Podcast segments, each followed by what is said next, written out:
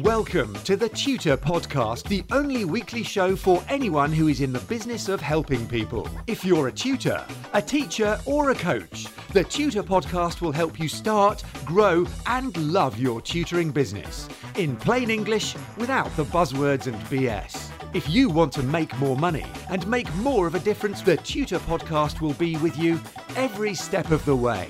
Hi, it's Neil Camaro here with episode two hundred twelve of the Tutor Podcast, the weekly show that's all about how to start, grow and love your tutoring business while staying comparatively sane and having a boatload of fun in the process. Now, in, in today's episode, I want to talk about eliminating the undesirables. Uh, it's episode today is really for a friend of mine. She's a retired science teacher and she was always the best teacher when I was a Perry guitar teacher at the school she worked at. I used to ask the kids who she was, and she, they'd always say, "Oh, Missus D." And as great a teacher as she is, she struggled, and still does to a certain extent, to believe in herself as a private tutor. Decades-long successful career in school teaching means absolutely nothing to her, because now she's out on her own and it's it's personal, and her inner voice says nasty things to her, like people won't like you, nobody will want you, nobody will need you, they'll say you're too expensive, that you're not worth the money, they'll bugger you about and they won't show up for lessons. And that's because you're not good enough. And that inner voice is a whole bunch of other things which are not true. Now, the kids love her. They always have, because she's like their cheeky, naughty grandma kind of a character. And I love to sit and talk to her about the tutoring business from time to time. And here's the thing.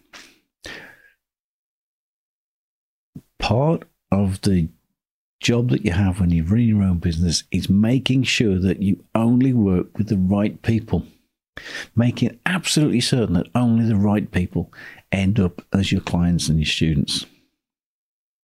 As you know, I've boiled this down to a rule, D D W T, which stands for don't deal with tossers. And the tossers always self-select themselves off the schedule. That isn't them rejecting you. That's just them being who they are. It's self-elimination of the undesirables, in my opinion. Now, recently my friend was moaning on about a student whose parents were mucking her about.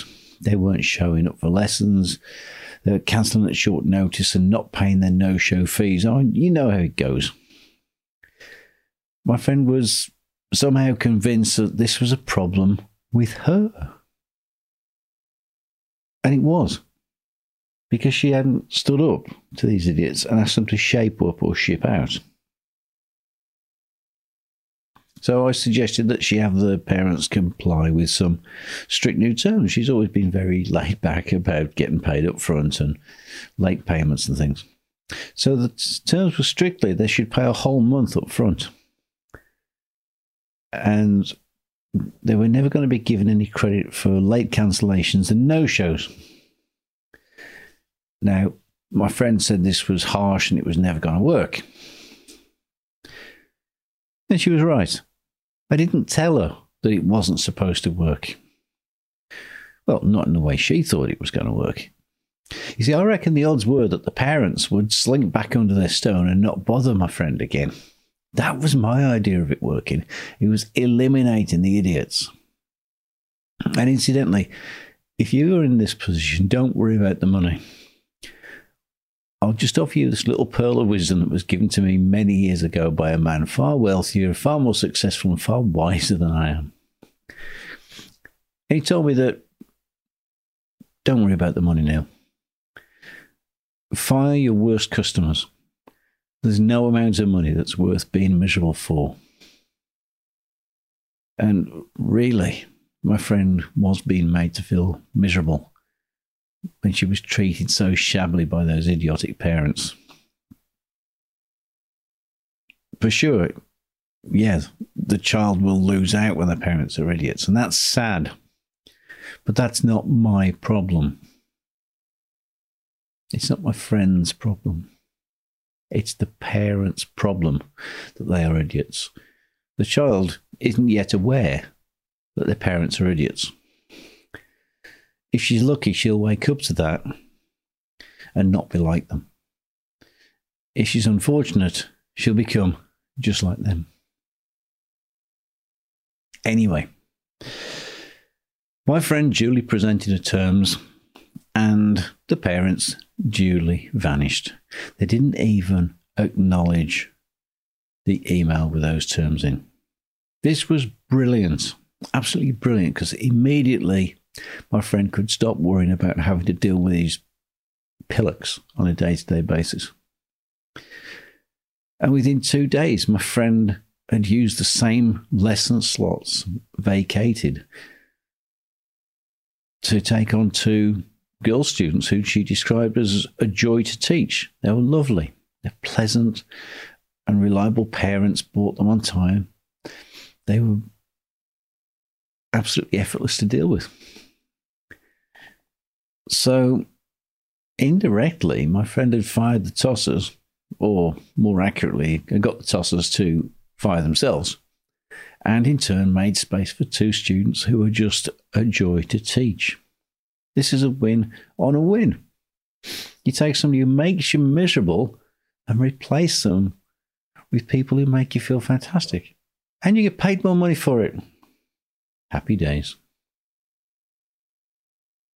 Now, I hope my friend really learns a lesson from this. And the lesson is to fire all of your undesirables. They're just taking up space, time, and energy that you could better use to spend with ideal students. And they're leaking misery and negativity into all of your teaching.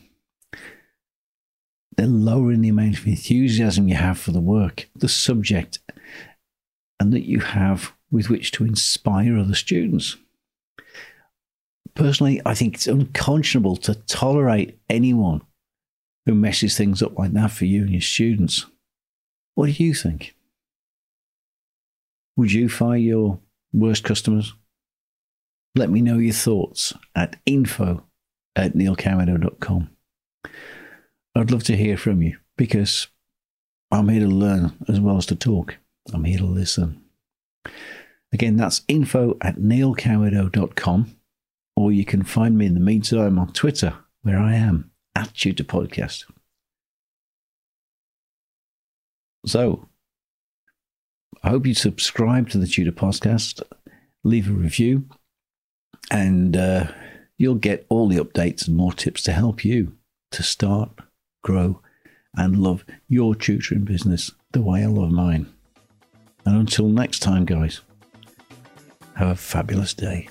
Get in touch with the Tutor Podcast via email or social media, and the Tutor Podcast team will be listening. Subscribe on iTunes and you'll automatically get the latest episode directly sent to your device. And remember to share, rate and review T T P so that we can help other people to start, grow and love their tutoring businesses.